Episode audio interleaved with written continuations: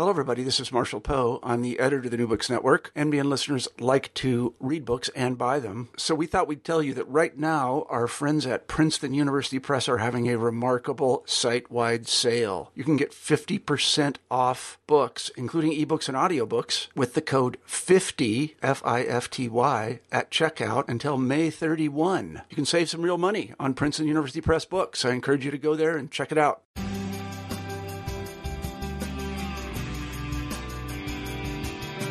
Welcome to the New Books Network. I'm Stephen Pimpare, host of the Public Policy Channel, and today we are joined by Tressie McMillan Cottom. Tressie is the author of Lower Ed, The Troubling Rise of For-Profit Colleges in the New Economy, published by the New Press.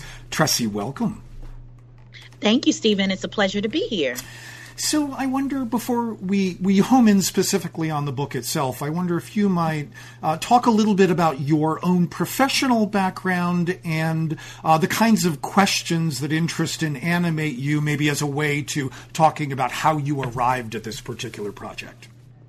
Absolutely. So, um, I am a sociologist by training, um, but I like to say that my experience of thinking about, you know, sort of those broad sociological questions, right? So, um, what is that point of contact and tension between actor and structure mm-hmm. i like i think a lot of that comes as much from uh, who i am as it does from how i have been trained um, i tell my students often that i think that um, any person who has experienced sort of group identity in a way that shapes their day-to-day life experiences in the way that a minority um, person would in the US has a special sort of lens into thinking about things like structure and agency. Mm-hmm. Um, and I think that is particularly true of me. So uh, I am a North Carolina Southern by birth and by culture and by choice, I like to tell folks. Uh, and I come to my questions of understanding.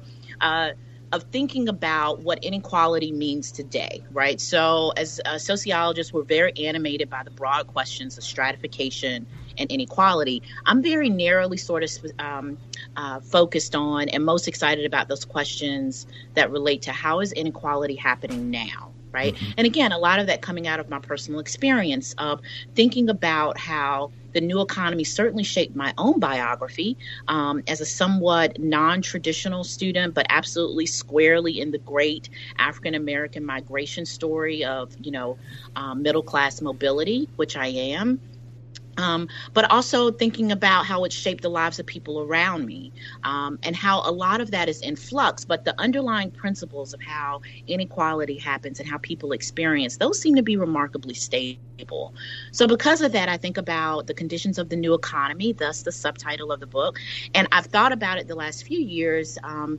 specific specifically related to how it's shaping how we go to school and how we work mm-hmm. right? And especially those handoffs between the two.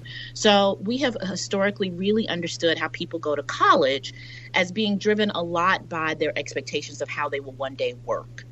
Well, when the new economy is changing how we work, I ask questions about how that changes how we go to school, right? So I sort of flipped um, uh, our understanding of uh, how higher education works. And instead of saying how higher education changes how you go into the economy, I think about how the economy changes how we go to school. Mm-hmm. Um, and so I ended up doing. Um, my uh, graduate study and my dissertation work on for profit colleges, which I came to because I had personal experience with them.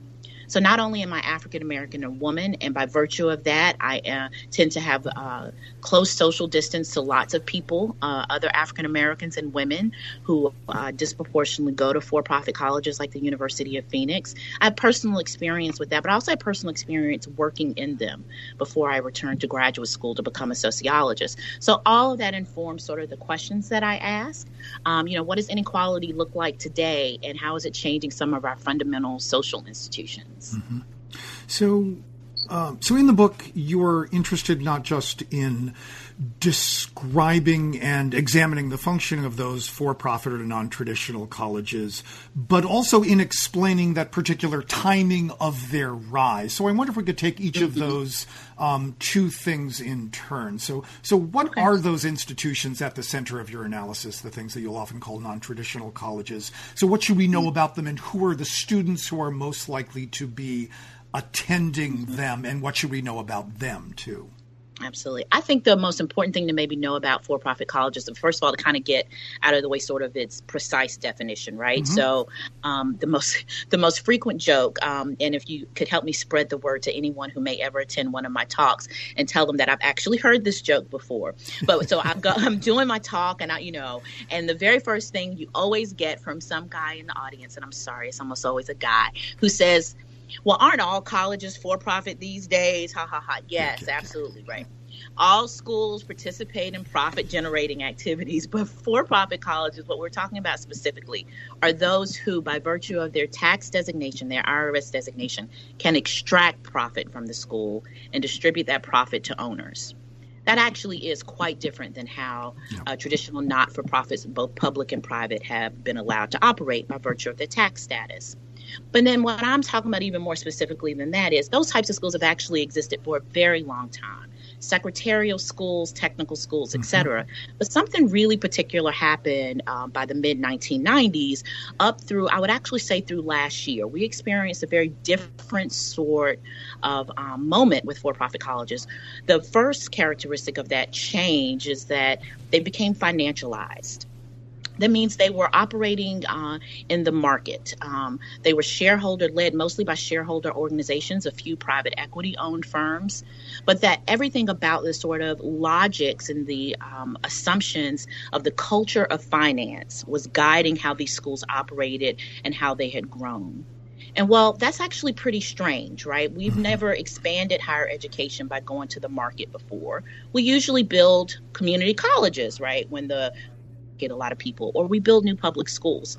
So this was actually quite different, and that was specific to sort of this uh, mid 1990s, or what uh, Kevin Kinser and, other, and others, including myself, call this Wall Street era of for-profit colleges. So to think about what that era means. Um, uh, for me was a way to understand this particular moment in time that all of us were sort of participating in, but didn't maybe always notice what was going on around us. Mm-hmm.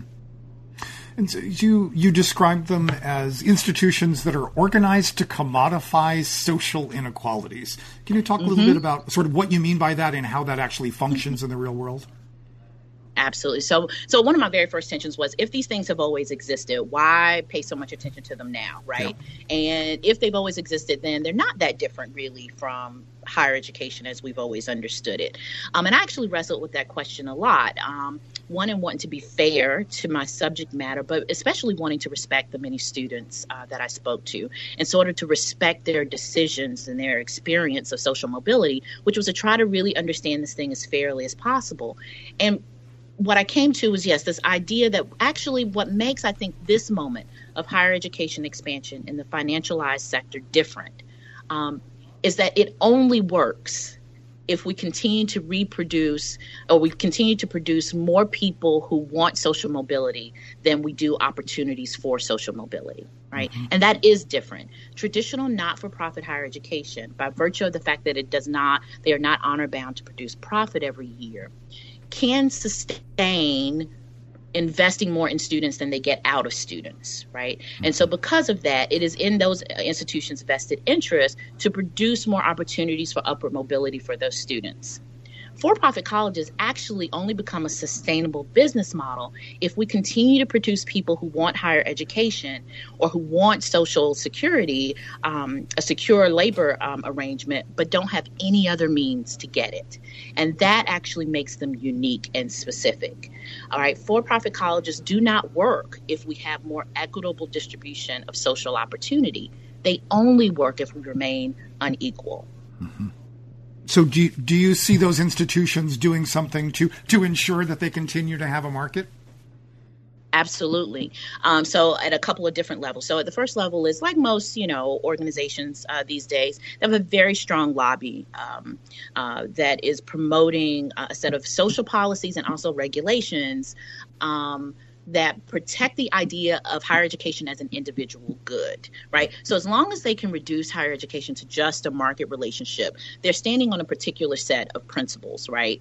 Um, that make it very difficult for people uh, to push back against or to critique uh, the quality of the um, the opportunity that they provide.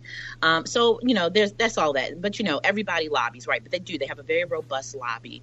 Um, but also, at sort of the more concrete level level, they are invested in enrolling students who won't be able to figure out the sort of prestige hierarchy of higher education um, any other way, right? Mm-hmm. So that means selling students on enrolling in the school while walking a very fine line of not explaining to students how college works right? And that is different. So mm-hmm. when you go to a, a traditional uh, not for profit school, um, sort of our legitimacy as an institution rests on us helping students to think critically, even about our own institution, right?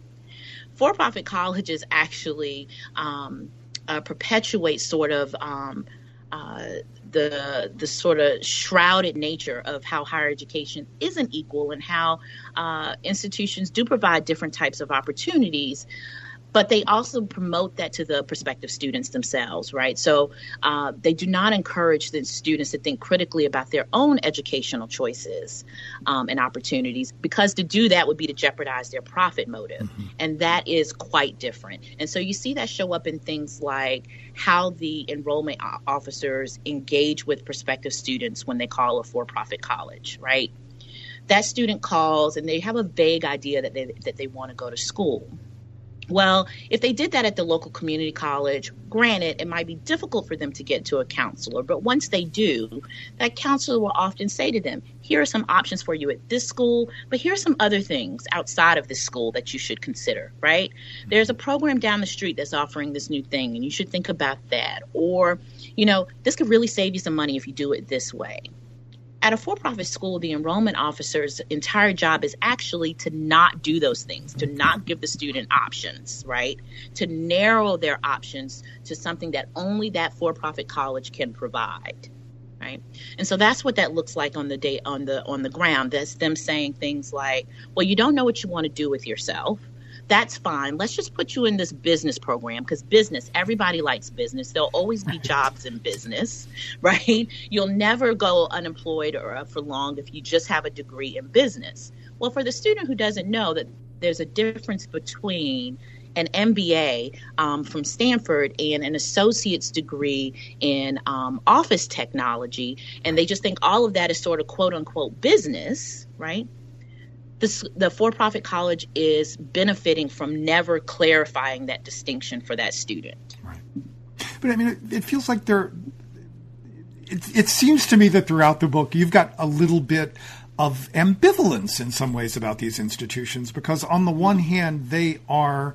Um, I think it is fair to say for most students, giving them uh, what may well be an inferior product at a higher price mm-hmm. Um, mm-hmm. if they are leaving them with a product at all when all is said and done, if they wind up actually mm-hmm. graduating, getting the certificate or the degree. But on the other hand, they are in fact recognizing a basic reality, which is that education is, in fact, a mystery to a lot of people, and that navigating the complex bureaucracy of that system, of a local community college or the public institution that I work at, can often be an awful, confounding, infuriating, horrible experience. And if you are trying to manage what is already a complicated life, maybe you've got kids you're raising, you've got mm-hmm. a job or two or maybe three, you can't do it, right? So that the, right. the for-profit institution is in fact recognizing this better in some ways than maybe the institutions mm-hmm. you and I mm-hmm. work for. Absolutely. So one of my tensions, and the reason why I think that ambivalence comes through, is me trying again so desperately to respect um, the agency of the students mm-hmm. who end up in for-profit colleges, but also with me trying very hard to do something my uh, graduate school advisor used to say say to me, you know, Tracy, you know, who's right or wrong is not a sociological question, um, and I would go, yeah, yeah, but it's a good moral, ethical question, right? But it is true that for that was me trying to focus on this is what for-profit colleges have done, right? they have identified a social function and they absolutely fulfill that social function? They did not create the circumstances of the social function. That's the part where I wanted to diffuse responsibility and say, listen, even if we got rid of the University of Phoenix tomorrow, what the economy has produced and what our social policy has produced is a group of people who, by all accounts, even the most conservative estimates, there will be more of these people than there were last year or the year before, who need more training in the labor market, who need more job security and more income security. And the only thing we have offered them is hey, go to college. With none of the accompanying sort of um, socialization or support to discern what college would do for them, how to navigate college, or a way to do that without going into significant debt. Yeah. The social function then that these for profit colleges feels that is real right? Um, and for us to focus on getting rid of them, although I say let's regulate them into oblivion, mm-hmm. actually won't get rid of the millions of people who go, as one student told me in the book when she got really frustrated with me, well, Tracy, what the hell am I supposed to do? And I thought, well, yeah, she's right. What is she supposed to do? Right? She has followed all of the rules sort of laid out by our current social norms. There was no winning for that student, just like there's no winning for lots of people. I mean, some of this is geographic too, right? Is that, that there are yeah. places in which there aren't, you know, That's state right. public institutions or local community colleges, and the mm-hmm. only accessible institution of education or credentialization is the local for-profit in the mini mall. Mm-hmm. That's right, and that was actually really um, interesting for me to hear. So, like, I talked to some a group, um, and particularly one student, sort of her peer group, um, in uh, a sort of mid-rural North Carolina community, and you know, the local for-profit college had just as much, uh, if not more, name recognition, mm-hmm. sort of institutional trust and affiliation. Um, than the local community college, and certainly more than the local private elite residential college that was in the in the same area right? Students grow up with that name. They grow up knowing people who have gone there right? Um, they know people who have worked there and the people who work there sort you know treat them well um, they talk to them and remember them. I mean, um, those things some of us might remember in private, in public higher education, especially. There was a time when we all valued those types of things, yeah. um, and especially at the geographic level. Absolutely, um, you know, we're living in a time when we're paying su- suddenly a lot of attention to the sort of uh, geographic inequalities in our country and how much those intersect with uh, income and wealth inequalities. Um, and yeah, there are huge swaths of this um, of this country where there is not any other practical, affordable credentialing opportunity. Yeah. Technology can't solve that. Probably only social policy and intense directed um, public investment can, but that's not the moment we're in. That's a political non starter. Right. Um, because it would be expensive and it would serve that's, a population that doesn't have any political power That's right. Nobody cares about the fact that there are a whole bunch of poor people or working class people um, in these sort of middle rings. You know, they're not quite totally rural, but they're not urban either. These middle rings throughout the country who, thanks to years of things like transportation policy, uh, job and economic policy, yeah. racial policy, um, and sort of the gendered racial type of uh, changes that have shaped the labor market have no other option. These people, even if they do vote, tend to be in disproportionately gerrymandered districts where their vote doesn't carry the same weight. They do not have political representation to say to them, to say to those, those in power, um, we're worth this investment. Yeah, they're they're literally trapped in those mm-hmm. uh, inner rings. And um, this is Stephen Pimpare. I'm the host of the Public Policy Channel here on the New Books Network, and we are speaking with Tressie McMillan Cottom about her new book, Lower Ed The Troubling Rise of For Profit Colleges in the New Economy, uh, published by the New Press.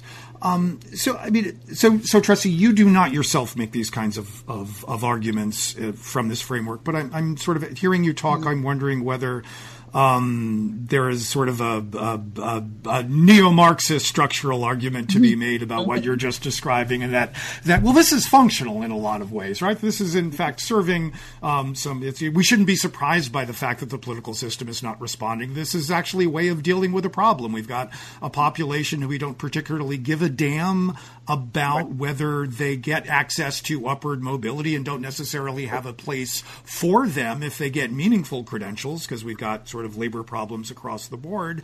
And right. this is a means by which we cre- we create the illusion of that upward mobility while ex- while using them as an extractive resource and funneling that money off into a, another segment of the population we're more concerned with. What do you think about that kind of argument? That is actually the argument that you just pointed out to me that I may not have made it well then. But yes, because that's absolutely the argument, Stephen, that that is exactly what happened. Right? So this is how this is you know there's nothing surprising about the fact that this is how capital works right um, that what we do have uh, the conditions of the new economy that have changed how we work has also changed how capital flows work um, and so that means that uh, extracting value from the public sector for private profit is pretty much about the only way for profit to be made at the type of scale yeah. with which financialized capital now operates and the only way you're going to find those things are to find the the pockets of the public sector that where there's where there's still significant investment.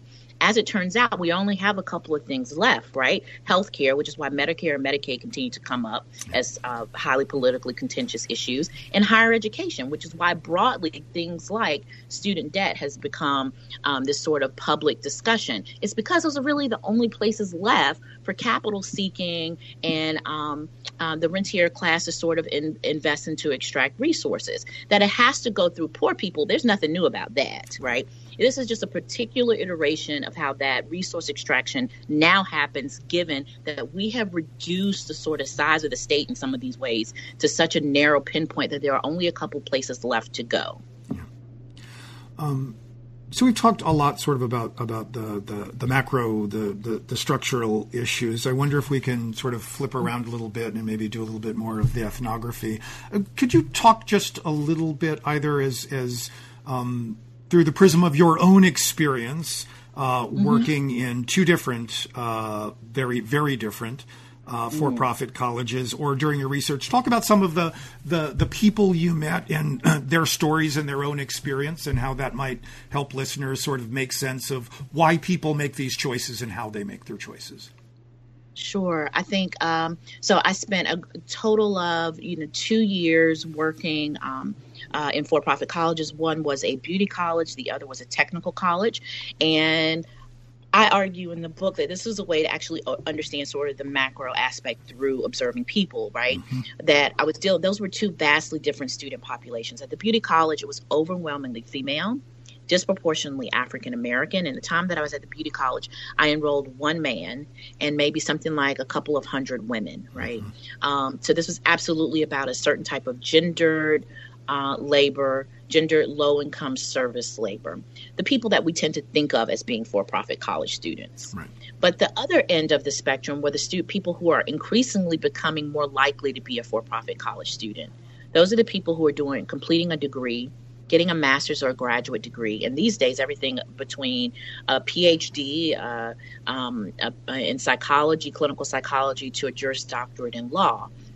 And that population at the technical college looked quite different, right? I saw many more men, more white men uh, in particular, even though there were class differences. I was more likely to see working class men who were trying to move up the status uh, ladder um, into professional um, labor at the technical college. But those populations were very different but they acted so similar. And that was my first sort of, well, how is that? Mm-hmm. Right? As sociologists, especially, we don't think about white men um, of any class position having a whole lot in common with poor working class women. Yeah. Black women of color or women of color, right? But they're they were remarkably similar in their understanding of mobility, their aspirations, and the choices that they had available to them. And I thought, well, now that's interesting and that's different. How can I understand that? Well, to understand that, I thought about the people that I had met in those two places, and that sort of informed my question, right? And then I spent some time talking to students in for profit colleges. Um, I enrolled in non for profit colleges. Um, uh, in a large urban uh, metropolitan area in the U.S. South, uh, as we say these things, um, get an understanding of what those decisions look like day to day, right? So that means hanging outside of for-profit colleges, talking to students as they come and go. Um, I would point out to people that these days, you know, for-profit um, businesses we don't have a right to be on their campus in the way we would a public or private not for profit so i was always skirting the law just a little bit and so you know i try to have to try to hang out and and affect looking like a prospective student I talked to uh, a lot of women, women, uh, which is not uncommon. You know, they were more likely to speak to me. Um, but I tried really hard to find uh, men as well. Um, and the stories they told me were stories that were about time having become such a precious commodity and resource, in many ways, men were experiencing sort of that feminized relationship to time that has long been true of women working the second shift, right, of managing the family life in addition to the work life. what's happened is that for a lot of men, increasingly, they're experiencing some dimensions of that, right? Um, they maybe are taking on more childcare or family tasks. Um, and because of that, are try- having to make remarkably similar sort of educational choices as have always been the sort of constraints on women, which is how do I fit college around all of those other aspects of my life? Yeah. I found, I found that students were really proud of themselves and how hard they were working. They resisted the idea that they go to a low status institution. And their resistance of that idea really got in the way of them understanding things like debt and any sort of predatory behaviors as being predatory. Right. right. In fact, many of the students, especially the women that I talked to, saw the debt as a sign of legitimacy and not as a problem for moral concern. Right. Um, and this uh, reimagines how we then have to think about things like organizing these students for those who work on such things or reaching out to them you can't start with this hey you're being uh, you know you're prey in the system of uh, predatory higher education which so much of our research in social science on for-profits have been about characterizing these students as these sort of passive entities that are being abused. Well that was the exact wrong way to start. They are proud of what they're doing. They are working hard. Um, uh, and in many ways, they resent that their hard work is not transparent or can't be translated to gatekeepers. Mm-hmm. And a lot, I mean, a lot of that that language, at least as much as I'm familiar with it, also either explicitly or implicitly operates from the assumption that these students are stupid, right? That they are That's not right. capable it. of getting right. into a more legit institution. That's and right. and what what is your experience about whether that's true or not? Absolutely not true and even if it were which is the what i tried to argue in the book even if it were that and again it is not true. Yeah. and if you ever really want to get me started, I have resisted that idea and I get very angry about it because, again, the women, the people enrolled in for profit colleges are disproportionately people of color and women, yeah. right? And so you're really comp- compounding this historical narrative of the mental inferiority of African Americans and women when you say that. Um, but even if I were to accept the premise of that argument, that explains people who have no experience with higher education who maybe attend something like the beauty college. It becomes a whole lot harder to say that of somebody who's doing a master's or doctorate degree uh, at Walden, who has a traditional bachelor's degree. That's why I sp- spent so much time talking to women who were in exactly that position to sort of refute the idea um, that they are stupid uh, have low cognitive functioning, as one article uh, uh, says about them. Granted, it's an econ article, and I know they're constrained by their language, but still, you know, this mm-hmm. idea that prestige um, uh, reflects the cognitive ability of the students in the institution, right? These were people who have traditional bachelor's degrees from institutions, traditional on uh, not-for-profit institutions. Many of them, the same institutions that produce people like you and I. Yeah. They're clearly, by our standards, not stupid. So then we have to have another way to understand their educational choices, and it came down to things like gender division of labor um, uh, racist and sexist um, uh, career opportunities and different career ladders in uh, mostly predominantly gendered occupational fields like healthcare and education. Um, and that again the the time with which we increasingly encourage people or require people to invest in staying labor market ready um, does not in any way offset the time they still have to uh, invest in managing all of their other social responsibilities yeah. parent spouse etc um, and so they're not stupid. Yeah. Yeah. And a lot of i mean it, it's i'm trying to find a polite way to say this.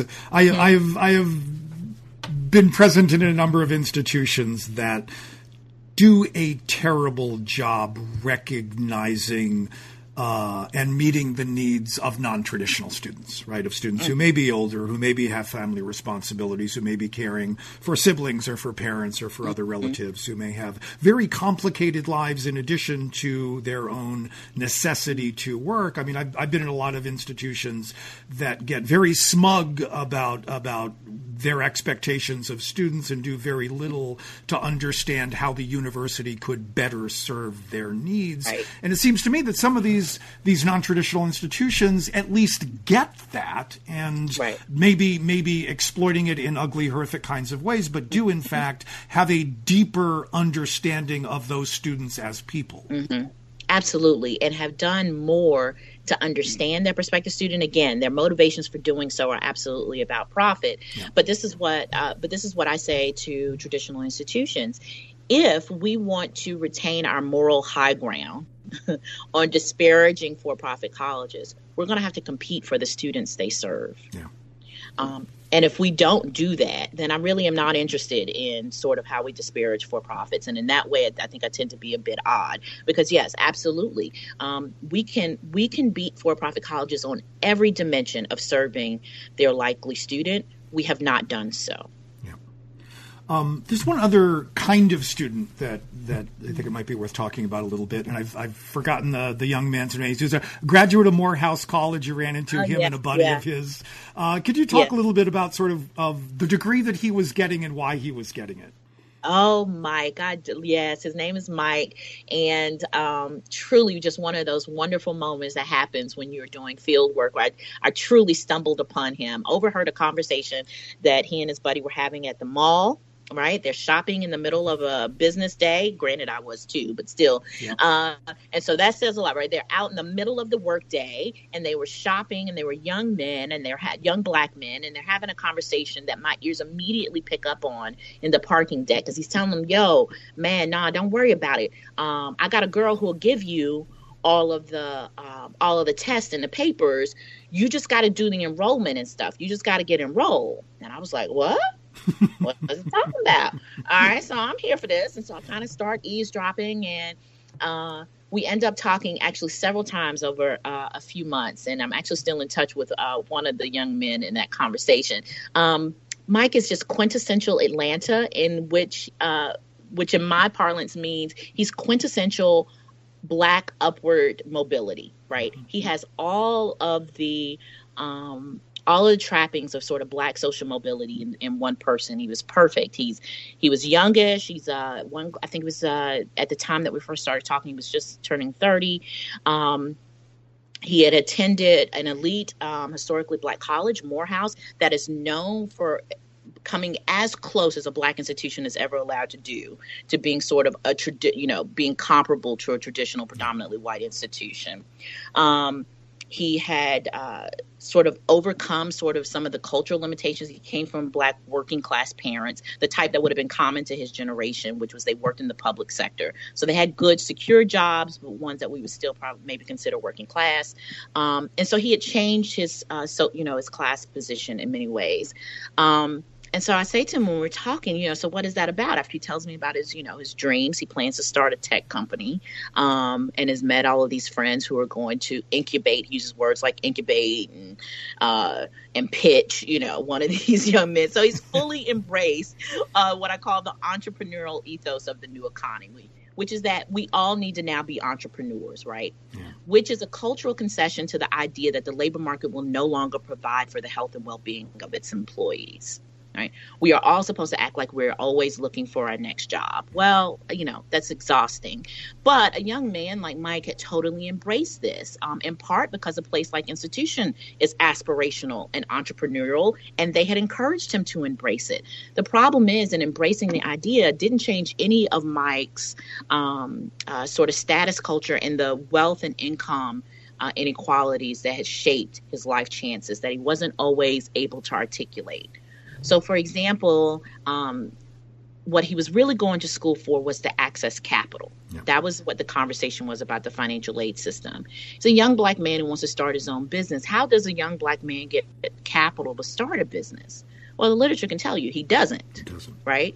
Because you mostly are supposed to get capital from your parents. Well, we know the history of racist wealth um, inequality and extraction uh, for African Americans in the U.S., and that that is highly unlikely um, to happen. Uh, so, you know, 10 years prior, when we were in a different credit market, he might have used credit cards. Well, that market is also pretty much dried up. Mm-hmm. He may have tapped into his parents' home equity. Well, guess what? African Americans live in communities where one of the first things they got hit in the housing crisis was uh, their home equity, their greatest asset. His parents were similar. They lived out in Lithonia, which is how you say it in Atlanta, uh, in Lithonia, Georgia, and where lots of middle class, working class African Americans live, and so they didn't have the ability to do that. what Mike was looking for was capital. Yeah. Well, the, what he knew, having come from an aspirational higher education background, was that yeah, they'll always give you money if you're in school, as he told me. So you keep going to school to get access to some money. He was relying on the federal student loan system to give him a federal student loan refund, right? Because if you're poor enough, then you can sometimes get a refund from your student loan, which is meaning they've grant they've uh, lent you in ex- in excess of your um, tuition balance. And he and his buddy were going to use that money for his business. Well, then that means they needed to make school as a, as an efficient, um, a technical process as possible. So they had tapped into this underground um, sort of uh, uh, market of people who sold and shared the coursework for online classes and online degree programs, right? For profit colleges are particularly well suited for this for a couple of structural reasons. They use centralized uh, curriculum development, meaning the faculty don't design the courses, a centralized office does, and they ship it out to those faculty. Meaning, even if the faculty changes or you take the course with someone else, the chances are high that the coursework, the test, the homework, all of that is the same. All the same. So this creates a market for that kind of work that makes it actually quite rational that these young men that I talked to that day would use the system in that way. Um, it's you know, it's, I mean, I can sort of you know hear in the back of my head the people who would jump to sort of call, well, that's fraud. That's yeah, yeah, yeah, yeah. But yeah. fine, call it fraud, right? But I mean, you're talking about again, mm-hmm. we're talking about smart, ambitious folks who live in very constrained circumstances, taking advantage uh, of, of who are trying to sort of live up to the aspirations of the culture that tells us who they should be. Mm-hmm. Who aren't simultaneously sort of given access to the tools to do that, sort of yep using this this really sort of smart, clever kind of way to get access to what a lot of people might think of as relatively small bits of money. I mean, he was right, right. talking about what five, seven thousand dollars a year or something. That's right. Like that. Yeah, that's important. Um, I mean, yeah, we're not talking about. I mean, this is how wealth deprived um, many people are in the U.S., but especially African Americans. Five to seven thousand dollars, especially to get, as they kept saying to me, lump sum, meaning you know all at one time, right. was a huge financial boon. I mean, we are not talking about you know Mark Mark Zuckerberg money from the you know the Winkle people wins, right? We're not talking that kind of money, Stephen. We're talking about you know not enough to even really pay your rent in a place yeah. like Atlanta, you know.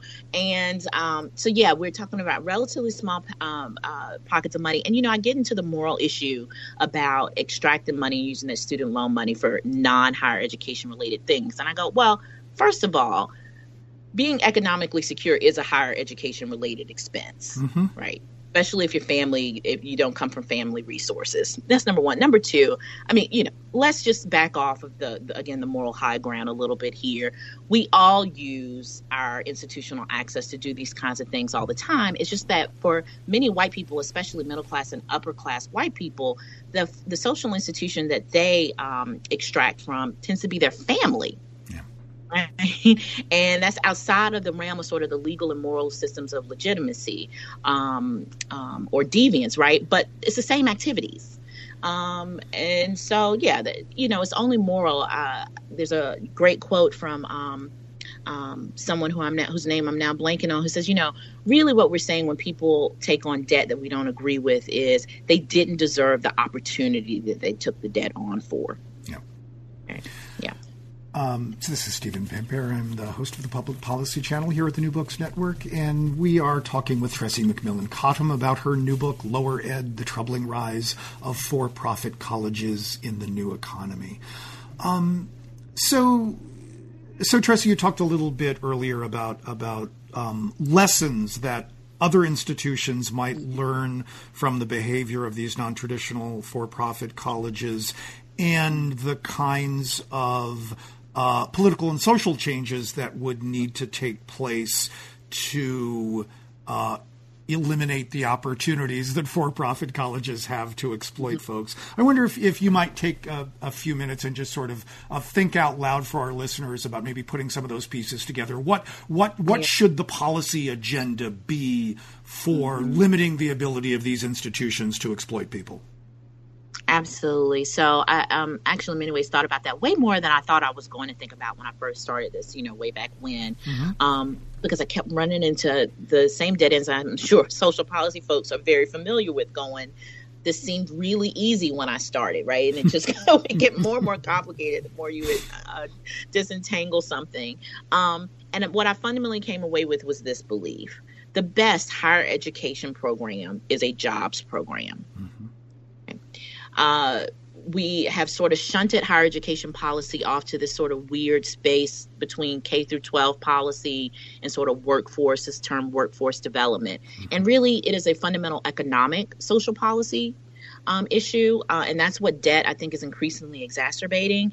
Um, and so we need to understand that you know college and higher education, which I believe, by the way, is absolutely about more um, um, than its job function. Yeah.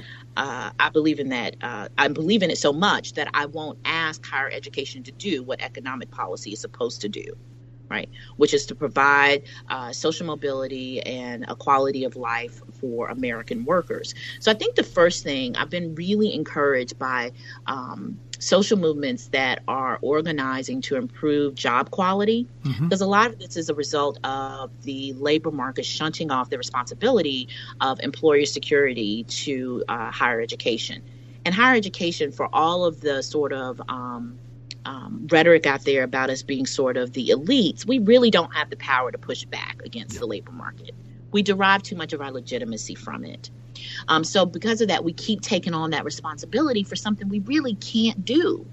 Um, and so we need social movements. I say that higher education people who truly believe in education as being more than a, just a functional good and job training need to be very committed to social movements right now. They're going to save us. That's things like Fight for 15. Mm-hmm. You know what? Most of the, especially those um, women who were disproportionately in programs like those at the beauty college, what they really wanted was a good job. Yep they didn't want to go to school. Right. Well, that's about job quality, right? And so groups like Fight for 15, which is uh, overwhelmingly uh, led by African American Latina women who are out there fighting to improve the quality of service jobs that that are you know the majority now of um, our labor market, are hugely important to sort of um, alleviating demand for for-profit colleges. Then on the flip side of that, for the people who are going back to places like the technical um, school, um, is how do we push back against the idea that the only way to navigate uh, jobs in the new economy that again we are all always need to be prepared to lose is not for us to continue to always send people back to college when inevitably the job lets them go right? The downsizing happens or the labor market shifts. There has to be a public option um, I tend to be a fan of um, a federal jobs program because I do believe in the social function of work and the social value of work and the fact that there's plenty of work that needs to be done in our society that the private sector is just not interested in providing because it's not necessarily profitable. That doesn't mean the work doesn't need to happen. And in fact, putting that kind of floor beneath the labor market is the biggest thing we could do to alleviate um, the demand and um, that uh, for-profit colleges uh, take advantage of. Then on the sort of institutional level, um, I think traditional not-for-profit higher education um, has to challenge head on. You know, some institutions do this. I think about things, uh, places like Southern New Hampshire University was one of the yeah. first to ever run an ad campaign that said explicitly, we are not a for profit college, and let us tell you why that matters. Right? And I thought, yes, thank you. Say that, right? We sort of have this, um, you know, left over from sort of our golden era of higher education, this sort of, uh, you know, cultural um, um, ideal that we don't talk about those things. Well, as the uh, the potential the higher education market student market has diversified, we can't assume that students know those types of things. Mm-hmm we're going to have to speak more explicitly about how the prestige hierarchy works, even if that means admitting that we're not all Harvard, right? It, it, it, really is fine that we're not, and we need to kind of get over that. And mm-hmm. we need to say explicitly what we are. We need to make an affirmative case for not for profit higher education for students who do not come to us with that already inculcated in them from their parents and their social networks. Yeah, you're here. Um, so, as we work our way toward toward the end of the time here, Tressie, um, So what else are you working on? What else? What what what are the what are the other kinds of questions swimming around in your head and maybe ideas for next projects? So many, so many. No, so yeah, I'm I'm not the person who ever has a problem of not enough ideas. I have the opposite problem, and I'm working on that. So uh, no, so we've narrowed down to a couple of things. One, um, both really stemming out of this work, even though I think it's not always trans, you know, transparent how um, until I explain it to people. So thanks for giving me a chance to do that because sure. uh, I think of these things as being all very much interrelated. So mm-hmm. a lot of what was driving the um, the labor market conditions that created the sort of perfect storm for for-profit colleges um, in the Wall Street era was that we've just got an issue of techn- how technology is changing how we work right? Um, and so I continue to be interested in how technology is shaping our social institutions precisely because it tends to produce the conditions for exploitative um, private market um, um, um, operations, and those and and that extraction always comes for people of color 1st mm-hmm. So for me, looking at those things through a race, class, gender lens just makes sense, right? Um, in the same way that starting the conversation about for-profit colleges to, to think about Black women made sense because again, that's where sort of the um, uh, most of sort of the weaknesses in the intersecting institutions usually show up. So right now, I'm thinking about things like how is technology shaping how people look for work? And so I'm looking at this mm-hmm. sort of marginal moving from for profit credentials, which were at least in the formal realm of credentialing, to thinking about things that are less formal. So things like boot camps, these coding yeah. boot camps, these sort of on demand, short term, um, I call it the wild, wild west of credentialing happening out there right now. Um, again, fed mostly by a lot of private equity investment, just like the for profits, um, and also by uh, existing in sort of the shadow space of regulation. And also relying upon, again, the fact that more people want opportunities than we can actually provide them. And so I'm following a group of workers around who have um, um, who are participating in or have participated in boot, um, uh, coding boot camps and thinking about how those do and do not work. We actually know nothing about them. We're throwing all this money at them, and we know nothing about them right. really. Um, and so I'm doing that project. Uh, and the other project is sort of my big overarching project.